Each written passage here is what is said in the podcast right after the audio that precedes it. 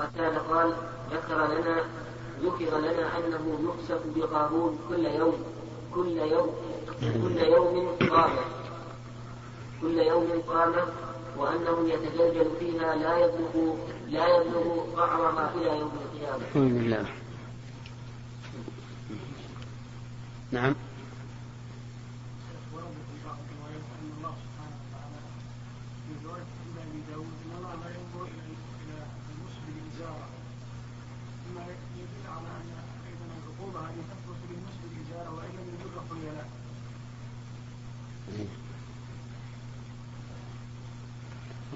هو يعني ما هو متعين. إذ قد يقول قائل هذا مطلق والثاني مقيد. المهم على كل حال اللغز الذي ذكر المؤلف رجل كافر لم تأكله الأرض. هذا في الواقع في نفس منه شيء. إلا إذا ورد دليل واضح على أن هذا الرجل كافر. أما مجرد عمله فإنه لا لا لا, لا يأخذ الكفر. نعم.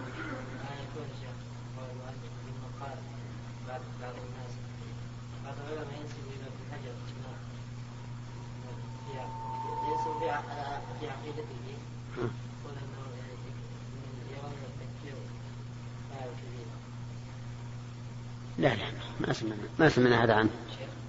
نعم.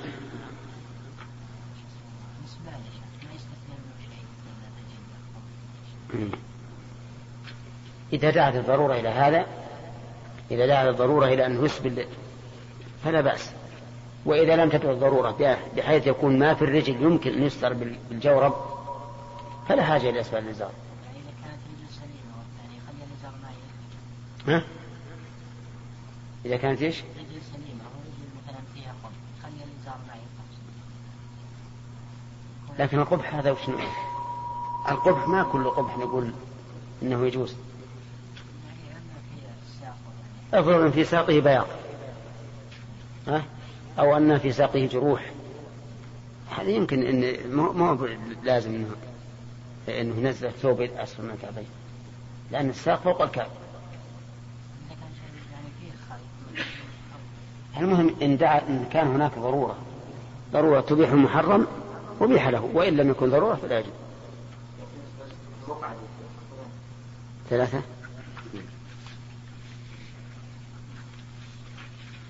باب الإزار المهدد ويذكر عن الزهري وأبي بكر بن محمد وحمزة بن أبي أسد بن أبي أسيد ومعاوية بن عبد الله بن جعفر أنهم لبسوا ثيابا مهددة.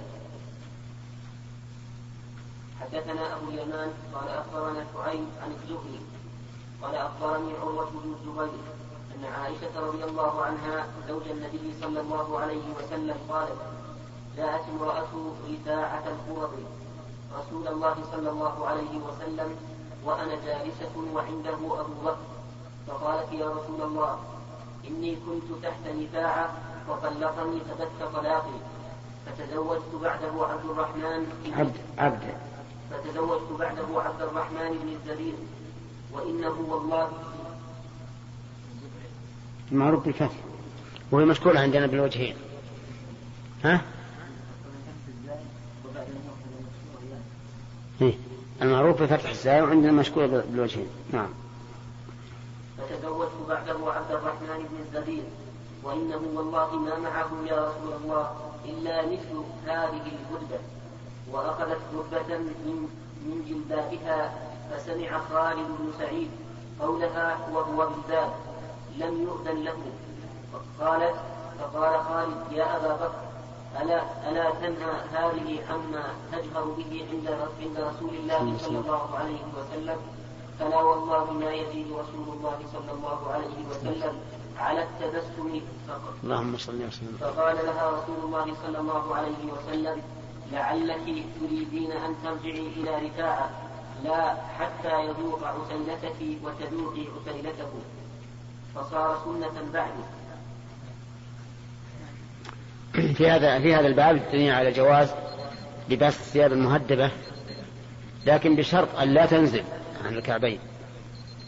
ومثل ذلك أيضا المشالح المهدبة التي يكون فيها هدب تسمى عند الناس إيش؟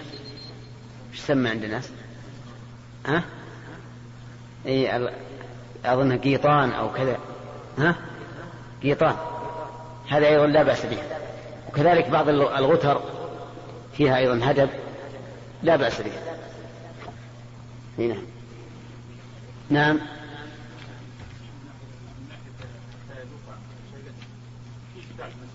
نعم.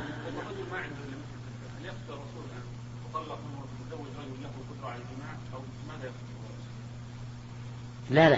يقصد النبي عليه الصلاة والسلام أنها لا يمكن أن تحل زوجها الأول إلا إذا جمعها الزوج الثاني. ها؟ لا قد يكون إن الرجل ضعيف ضعيف وانه يعني ليس كل كل كل وقت يكون مستعدا يعني قد لا يكون هذا خلقا له دائما ولهذا قال حتى تذوقي وسيلته ويذوق وسيلتك. والظاهر ان النبي عليه الصلاة والسلام فهم منه إن الرجل ضعيف. هنا لكن لو فرض ان ان إن الرجل ليس بضعيف وأن هذا طبيعه وأنه عني فهنا لابد أن تطلق أن تطلق منه أو أن تتزوج بعده رجلا آخر. نعم. إيش؟ لا هذا الهدبة اللي يكون هذه. مثل هدبة العين. وش سمى بعد عندكم؟ ربث أو ربث أو ربثة. ها؟ لا الان تدلى هذه. هي الآن تدلى نعم. لا لا لا. لا لا لا. نعرف القطان هذه اللي تدل طيب نعم.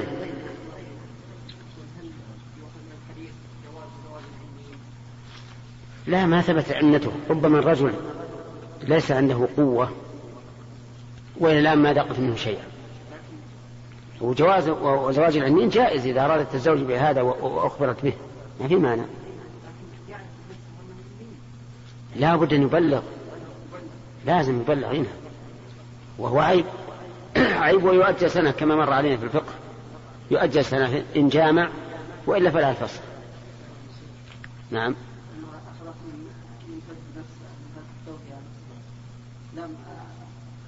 والنساء تختلف يعني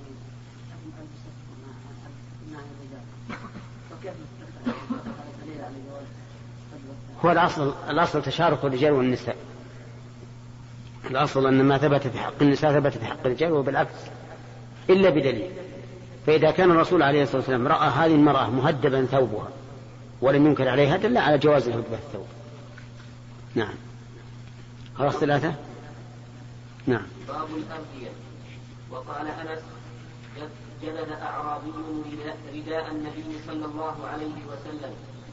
حدثنا عبدان قال أخبرنا عبد الله قال أخبرنا يونس عن الزهري قال أخبرني علي بن حسين أن حسين بن علي أخبره أن عليا رضي الله عنه قال فدعا النبي صلى الله عليه وسلم بردائه فارتدى به ثم انطلق يمشي واتبعته أنا وزيد بن حارثة. حتى جاء البيت الذي فيه حمزة فاستأذن فأذن له فيه نسخة فأذنوا له نعم. هذا في قصة شرب حمزة للخمر. فإنه رضي الله عنه شرب الخمر فمر به ناضحان لعلي بن أبي طالب بعيران. وكان عنده جارية تغنيه فقالت ألا يا حمز للشرف النوائي. فأخذ السيف لأنها حمست. أخذ السيف وجب أسنمة البعيرين وبقر بطونها وأكل من كبدها. فذهب علي بن أبي طالب إلى النبي عليه الصلاة والسلام يخبره.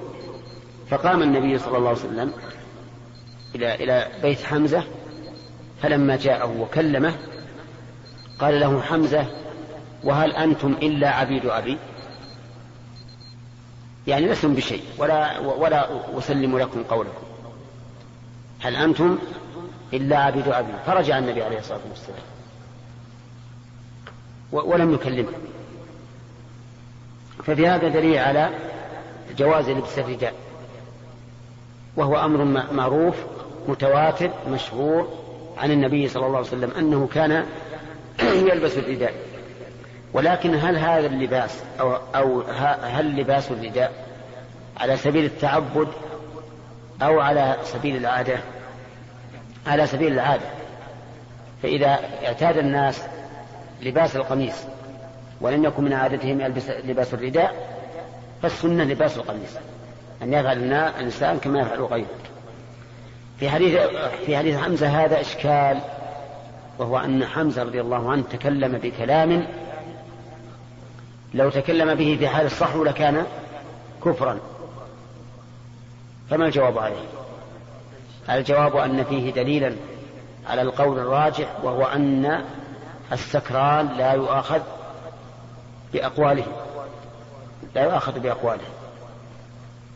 فإن قال قائل إنما لا لم يؤاخذ حمزة بذلك لأنه كان قبل تحريم الخمر. فإن حمزة استشهد في أحد في السنة الثالثة وتحريم الخمر كان متأخرا.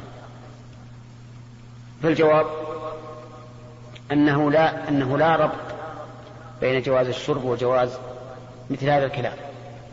لأن هذا الكلام لو وقع من الإنسان وهو صاحي لحكم بكفره. وكون الشرب حلالا أو حراما لا يؤثر بل المؤثر هو العقل وعدم العقل. ولهذا كان القول الراجح أن السكران لا يقع طلاقه وأنه إذا تكلم بكلمة الكفر لا يكفر وأنه إذا أعتق لا يعتق العبيد وإذا أوقف لا يقف الماء.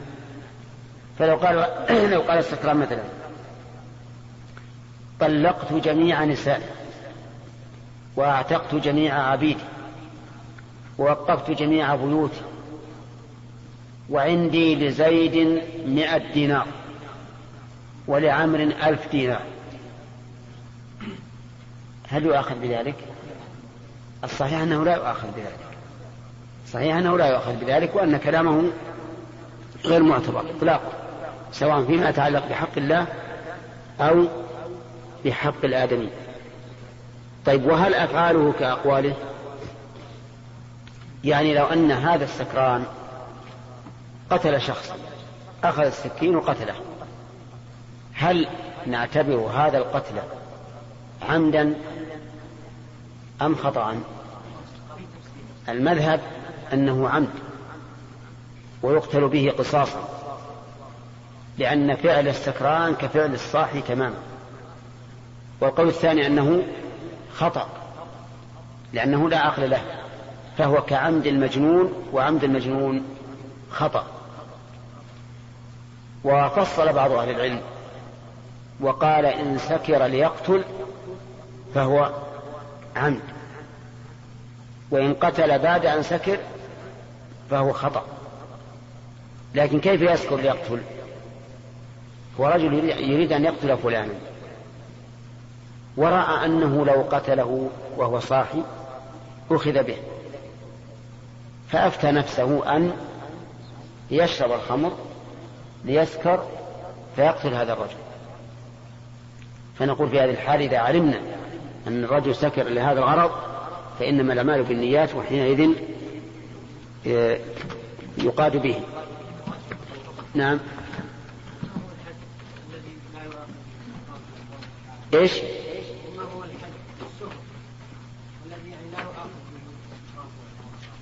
إذا سقط تمييزه إذا سقط تمييزه بين الناس فهذا لا يؤاخذ به.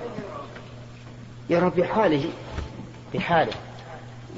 والغالب أن الإنسان الذي ليس عنده إدمان في شرب الخمر الغالب أنه يسكر يضيع.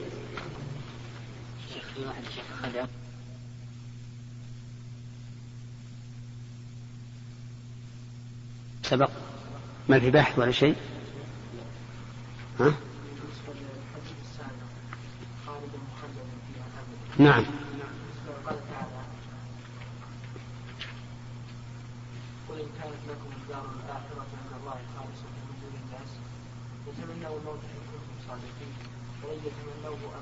نعم.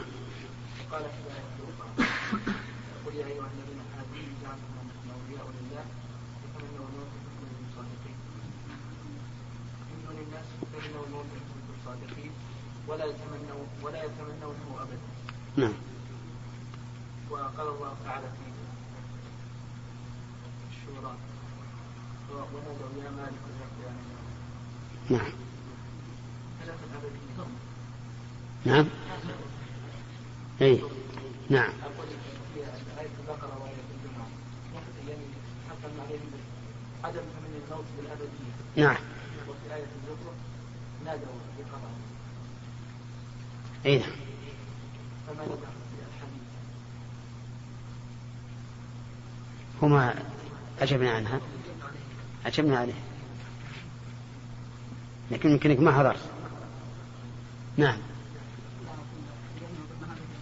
هذا في الدنيا. لأن قلنا إذا كنتم صادقين بأن الدار الآخرة لكم فالإنسان الذي له الدار الآخرة ترخص عنده الدنيا ويتمنى الموت. فهم لن يتمنوه أبدا في الدنيا بما قدمت أيديهم. هنا. نعم.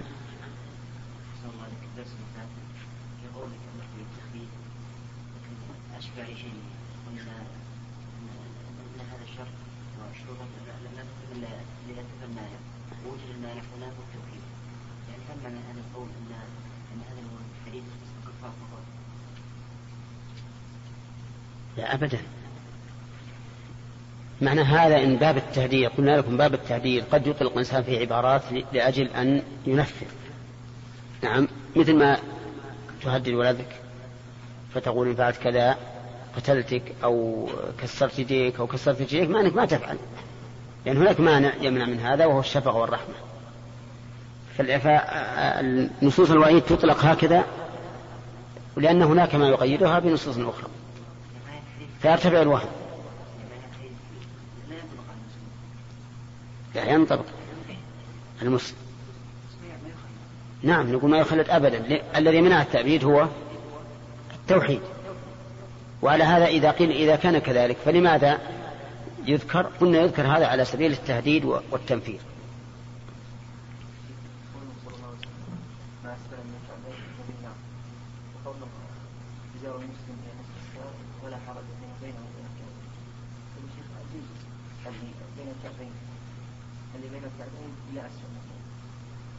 اللي فوق الكعبين. لا. ها. ولا حرج فيما بينه وبين نعم. فالبينية تقتضي أن نصف الساق إلى أول كعب إيه. والحديث الآخر يقول ما أسلم نعم. طيب. الآن اللي في اللي فيه الإشكال هو الكعب. ما حال الكعب؟ ما حال الكعب؟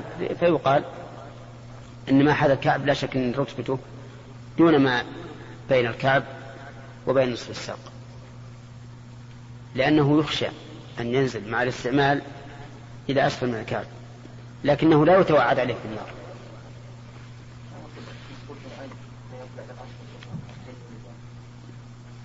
هو حلال يعني محاذاة الكعبين لا بأس به حلال.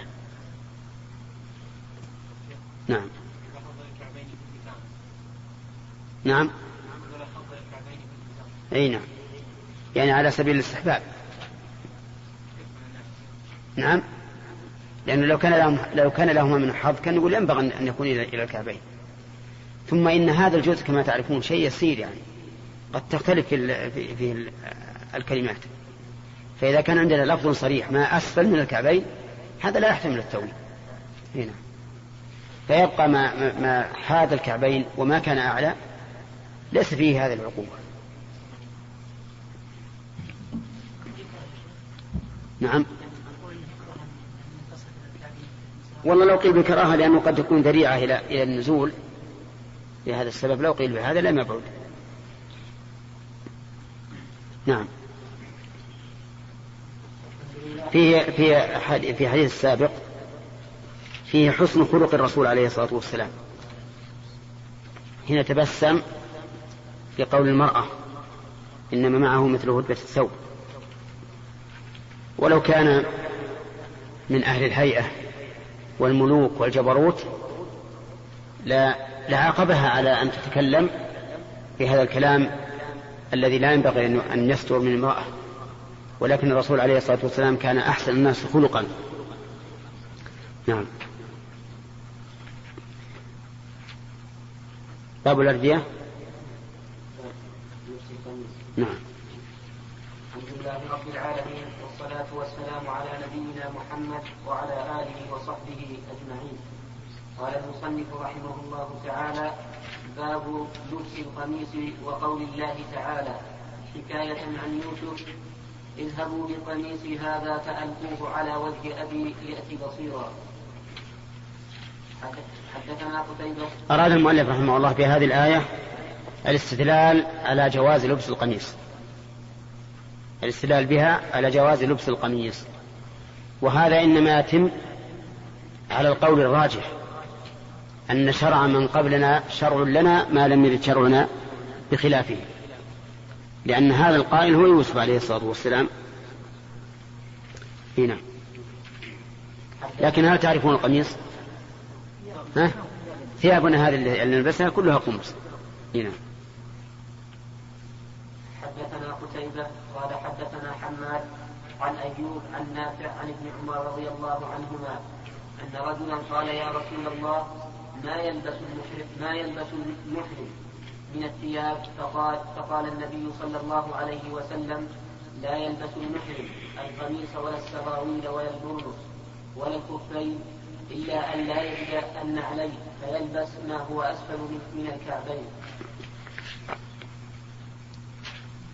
حدثنا عبد الله بن محمد قال أخبرنا ابن عيينة عن عمرو سمع جابر سمع جابر بن عبد الله رضي الله عنهما قال أتى النبي صلى الله عليه وسلم عبد الله بن ابن أبي بعدما أدخل قبره فأمر به فأمر به فأخرج ووضع على ركبتيه ونفث عليه من ريقه وألبسه قميصه والله أعلم. الله.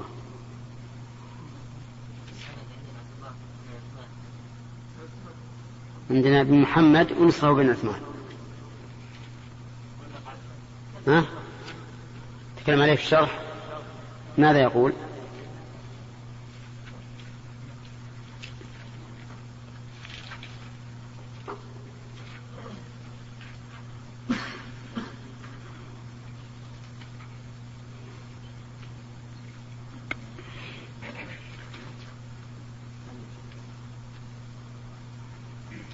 قوله حدثنا عبد الله بن عثمان هو المروزي الملقب عدال زاد القادسي عبد الله بن عثمان بن محمد وهو تحريف وليس في شيوخ البخاري من اسمه عبد الله بن عثمان إلا عبدال وجده هو جبلة ابن أبي ابن أبي, ابن أبي روان ووقع في رواية أبي زيد المروزي عبد الله بن محمد فإن كان فإن كان ربطه فلعله اختلاف على البخاري. وفي شيوخه عبد الله بن محمد الجعفي وهو أشهرهم. وابن أبي شيبة. وأكثر ما يجيء وأكثر ما يجيء أبوه عنده غير مسمى. وابن أبي الأسود كذلك. وعبد الله بن محمد بن أسماء وليس له رواية عنده عن ابن عيينة. وعبد الله بن محمد النفيلي كذلك. وقد مضى شرحه في تفسير سورة براءة. أورده هنا مختصرا إلى قوله وألبسه قميصا والله أعلم الله على كل حال هذا يعتبر من المبهم والإبهام هنا لا يضر لأن رجال لأن شيوخ البخاري كلهم من الثقات. نعم.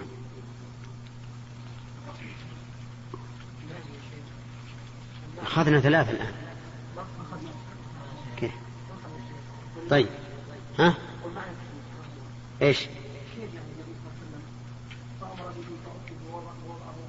طيب انتظر شوي في الحديث اللي بعده يبين نعم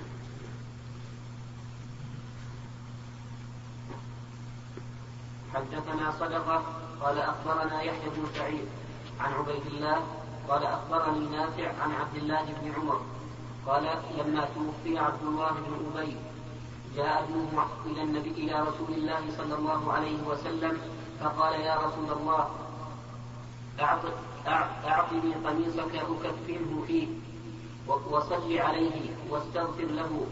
فأعطاه قميصه وقال له إذا فرغت منه فآذنا فلما فرغ آذنه به فجاء ليصلي عليه فجذبه عمر. فقال أليس قد نهاك الله أن تصلي على المنافقين؟ فقال استغفر. فقال أستغفر له استغفر فقال استغفر لهم أو لا تستغفر لهم. إن تستغفر لهم سبعين مرة فلن يغفر الله لهم. فنزلت. ولا تصلي على أحد منهم مات أبدا ولا تقم على قدره. فترك الصلاة عليه.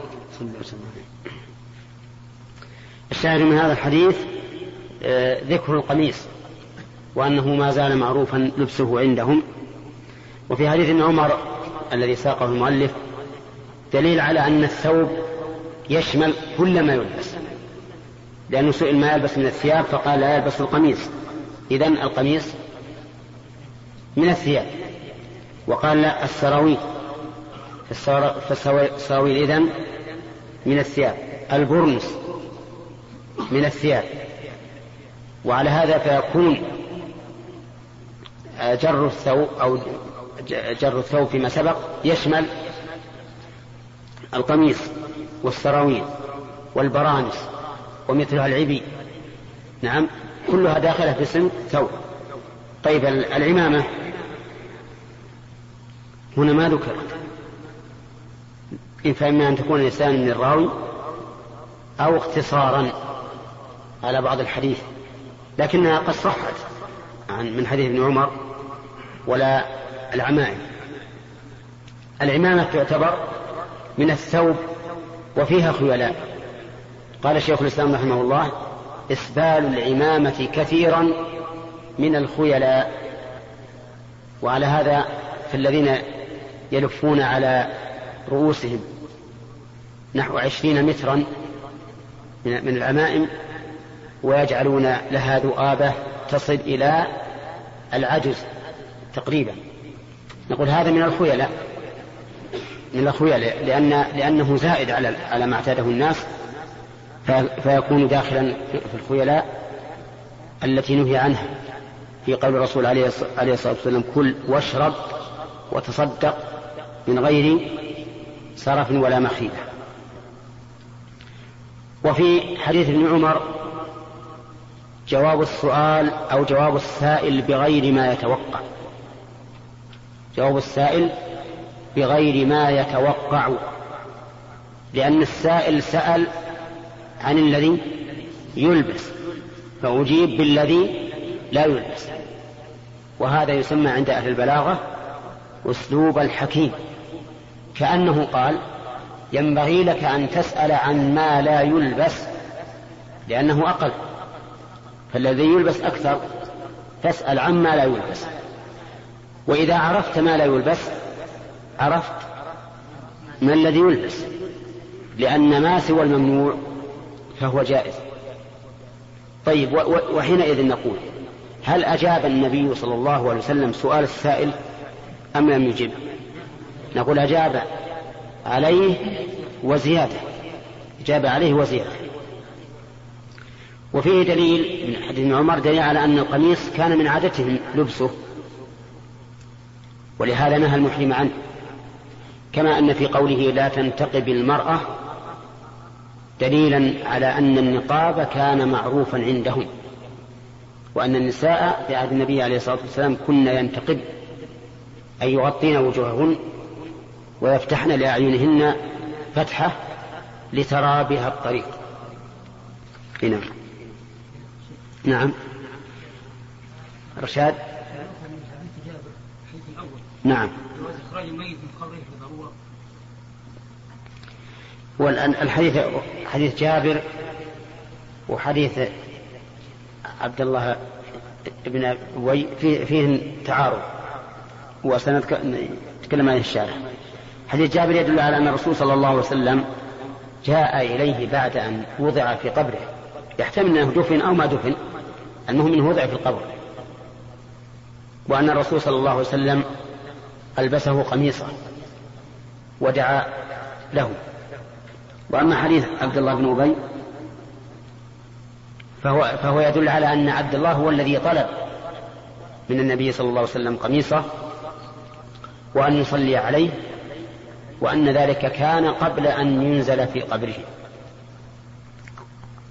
نعم وحينئذ يحتاج إلى الجمع بين الحديثين. نعم.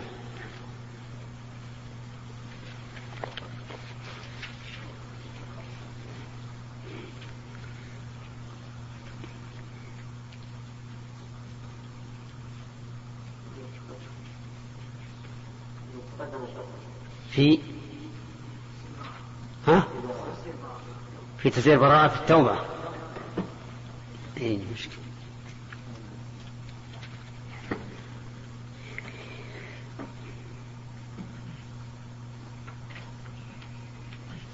هذا لا يمكن الجمع بينهما إلا إذا كان الرسول أعطاه القميص مرتين.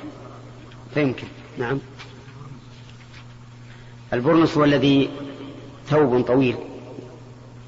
وله ستر يستر الرأس يتصل به. يلبسه المغاربة تشاهدهم في مكة. هذا هو البرنس. نعم.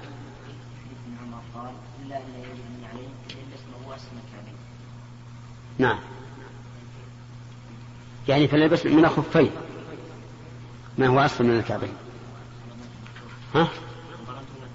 لا لا. لأنه سئل عن هو يتكلم عن عليه.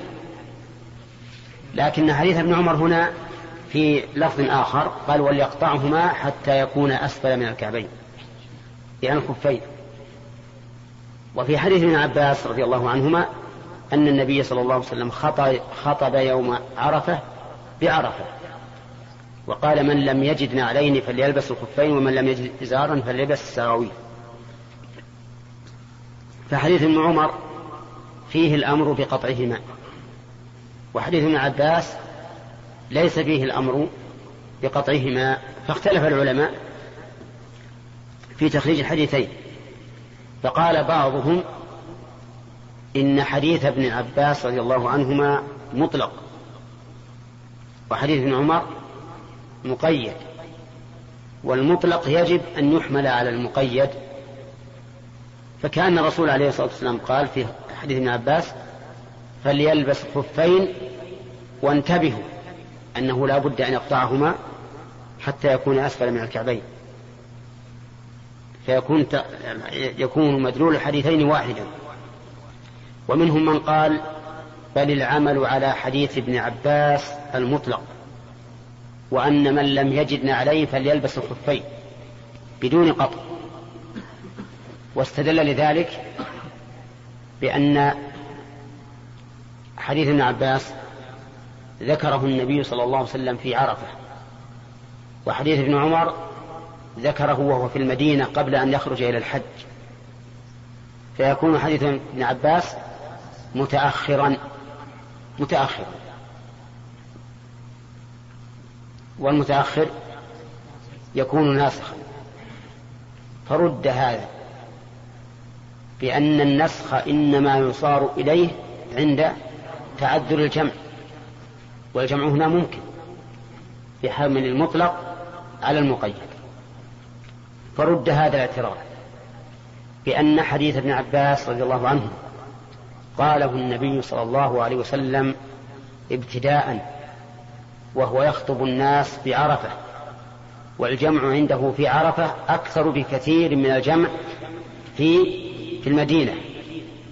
ثم إن الظاهر أن أكثرهم لم يعلم بحديث ابن عمر والمدة قصيرة لم ينتشر الخبر ويتسع. فدل هذا على أن الثانية ناسخ لتقييد الأول.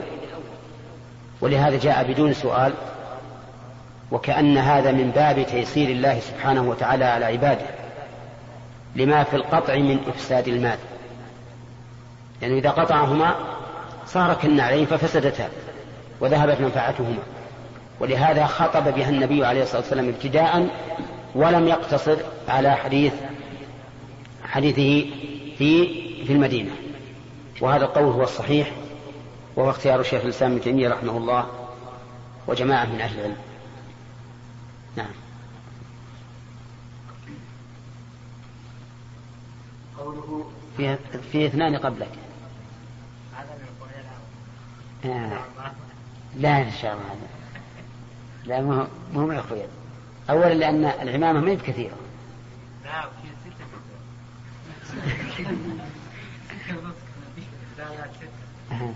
ستة ستة. متر. إيه. نعم. إيه. لا لا إن شاء الله ما في شيء. ما فيها شيء لأنها معتادة يعني. معتادة. وأيضا الذؤابة ما هي طويلة. إيه. نعم. قوله لما توفي عبد الله بن أبي ذكر الواقدي ثم الحاكم في الإكليل أنه مات بعد منصرف منصرفه من تبوك وذلك في ذي القعدة سنة تسع. لا الحديث اللي قبل اللي قبل حديث شاب لأجل لأجل الجمع بينه وبين حديث ابن عمر. وذكر الجمع بعد حديث ابن عمر. بعد حديث ابن أبي.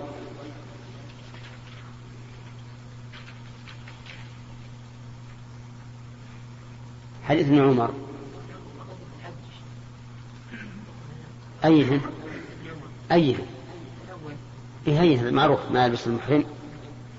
لا حديث ابن عمر في قصة عبد الله بن أبي. وحديث جابر. حديث جابر هو الأول.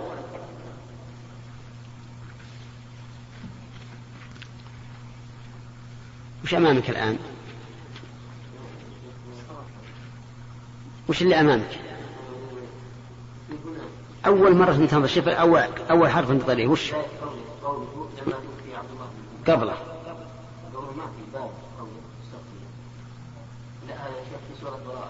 ها سورة قراءة إيه أنا حسب طيب لا بأس. اقرأ.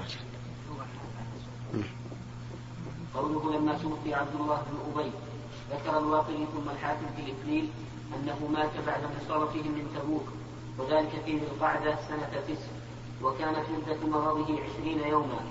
ابتداؤها من ليالي من ليالي بقيت في شوال. قالوا وكان قد تخلف هو ومن تبعه عن غزوة تبوك. وفيه نزلت لو خرجوا فيكم ما زادوكم إلا قبالا وهذا يدفع قول ابن التين إن هذه القصة كانت في أول في أول الإسلام قبل تقرير قبل تقرير الأحكام. قوله جاء أبوه عبد الله بن عبد الله. وقع في رواية الطبري من طريق الشعبي لما لما احتضر عبد الله جاء أبوه عبد الله إلى النبي صلى الله عليه وسلم قال يا نبي الله إن أبي قد احتضر فأحب أن تشهده وتصلي عليه. قال ما اسمك؟ قال الحباب. يعني بضم المهملة وموحدتين مخففة. قال بل أنت عبد الله. الحباب الحباب اسم الشيطان. وكان عبد الله بن عبد الله بن أبي هذا من فضلاء الصحابة. وشهد بدرا وما بعدها. واستشهد واستشهد يوم يوما يماما في خلافة أبي بكر الصديق. ومن مناقبه أنه بلغه بعض بعض مقالات أبيه فجاء إلى النبي صلى الله عليه وسلم يستأذنه في قتله. قال بل بل أحسن بل أحسن صحبته. أخرجه ابن مندة من حديث أبي هريرة في إسناد حسن. وفي الطبراني من طريق عروة بن الزبير عن عبد الله بن عبد الله بن أبي أنه استأذن أنه استأذن نحوه. وهذا منقطع لأن عروة لم يدركه وكأنه كان يحمل أمر يحمل يحمل وكأنه كان يحمل أمر أبيه على ظاهر الإسلام. فلذلك التمس من النبي صلى الله عليه وسلم أن يحضر عنده ويصلي عليه. ولا سيما وقد ورد ما يدل على أنه فعل ذلك بعدما أنه فعل ذلك بعهد من أبيه. ويؤيد ذلك ما أخرجه عبد الرزاق عن معمر والطبري من طريق سعيد كلاهما عن قتادة قال أرسل عبد الله بن أبي إلى النبي صلى الله عليه وسلم. فلما دخل عليه قال أهلكك حب يهود؟ فقال يا رسول الله إنما أرسلت إليك إنما, أرسلت. إنما أرسلت إليك لتستغفر لي ولم ولم أرسل أرسل إليك أرسل أرسل. ولم أرسل إليك لتوفقني. ثم سأله أن يعطيه قميصه يكفن فيه يكفن يكفن يكفن فيه فأجابه.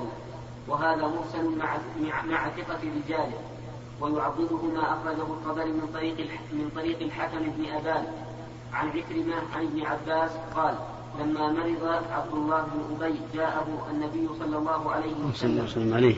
فك فكلمه فقال قد فهمت ما تقول.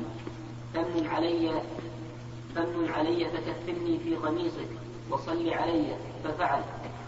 وكأن عبد الله وكأن عبد الله عبد أو وكان عبد الله وكأن. عبد أجل وكأن عبد الله بن ابن أبي. أراد بذلك دفع العار عن عن ولده وعشيرته بعد موته. عن والده. عن والده.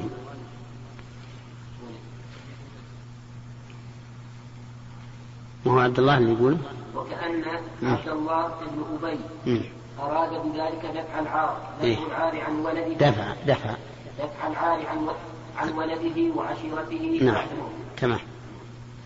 فأظهر الرغبة في صلاة فأظهر الرغبة في صلاة النبي صلى الله عليه وسلم عليه. ووقعت إجابته إلى سؤاله بحسب ما ظهر من حاله إلى أن كشف الله الغطاء عن ذلك كما سيأتي. وهذا من أحسن الأجوبة فيما يتعلق بهذه القصة.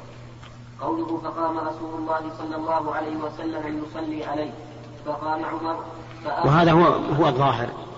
أن عبد الله بن أبي طلب من النبي صلى الله عليه وسلم ذلك يندرع العار عن عن ابنه وعشيرته. وليس ذلك رغبة في الإسلام. نسأل الله العافية. هنا فقام رسول الله صلى الله عليه وسلم يصلي عليه. فقام عمر فأخذ بثوب رسول الله صلى الله عليه وسلم. في حديث ابن عباس عن عمر ثاني حديث الباب فلما قام رسول الله صلى الله عليه وسلم. وفي حديث الترمذي من هذا الوجه فقام إليه فلما وقف عليه يريد الصلاة عليه وتبت إليه فقلت يا رسول الله أتصلي على ابن أبي؟ أتصلي على ابن أبي وقد قال يوم كذا كذا وكذا. أعدد عليه قولا. يشير بذلك أعدد أعدد عليه قولا. يشير بذلك إلى مثل قوله لا لا لا تنفقوا على من عند رسول الله حتى ينفضوا. وإلى مثل قوله ليخرجن الأعز منها الأذل. وسيأتي بيانه في تفسير في تفسير المنافقين. قوله فقال يا رسول الله أتصلي عليه وقد نهاك ربك أن تصلي عليه. كذا في هذه الرواية إطلاق النهي عن الصلاة وقد استشكل, استشكل جدا حتى أقدم بعضهم فقال هذا وهم, وهم من بعض رواته. وعاكسه غيره فزعم أن عمر أطلع أن عمر أطلع أطلع على أطلع على نهي خاص في ذلك.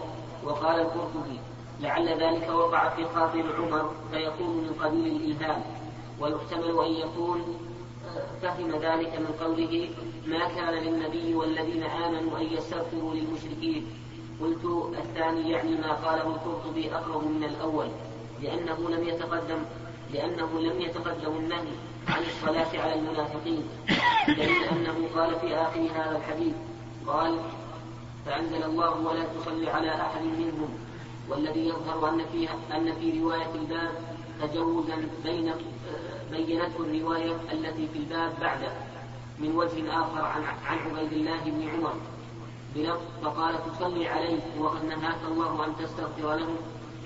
وروى عبد بن حميد والطبري من طريق الشعب عن, عن ابن عمر عن عمر قال أراد رسول الله صلى الله عليه وسلم أن يصلي على عبد الله بن أبي فأخذت بثوبه فقلت والله ما أمرك الله بهذا. لقد قال إن تستغفر لهم سبعين مرة فلن يغفر الله لهم. ووقع عند المردوية من طريق سعيد بن جبير عن ابن عباس فقال عمر أتصلي عليه وقد نهاك الله أن تصلي عليه؟ قال أين؟ قال قال استغفر لهم. الآية وهذا مثل رواية أن عمر قد فهم من من الأثر ما هو الأكثر والأغلب من لسان العرب من أن أو ليست للتخيير تسوية بعدم الوصف المذكور أي أن الاستغفار أن الاستغفار لهم وعدم الاستغفار سواء. وهو كقوله تعالى سواء عليهم أستغفرت لهم أم لم تستغفر لهم. لكن الثانية أصرح ولهذا ورد أنها نزلت بعد هذه القصة كما سأذكره. وفهم عمر أيضا من قوله سبعين مرة أنها للمبالغة وأن العدد المعين لا مفهوم له. بل المراد نفي المغفرة له ولو كثر الاستغفار. فيحصل من ذلك النهي عن الاستغفار فأطلقه. وفهم أيضا أن المقصود الأعظم من الصلاة على الميت طلب المغفرة للميت للميت والشفاعة له. فلذلك استلزم عنده النهي عن الاستغفار ترك الصلاة. فلذلك جاء عنه إطلاق النهي عن الصلاة. ولهذه الأمور استنكر إرادة الصلاة على عبد الله بن أبي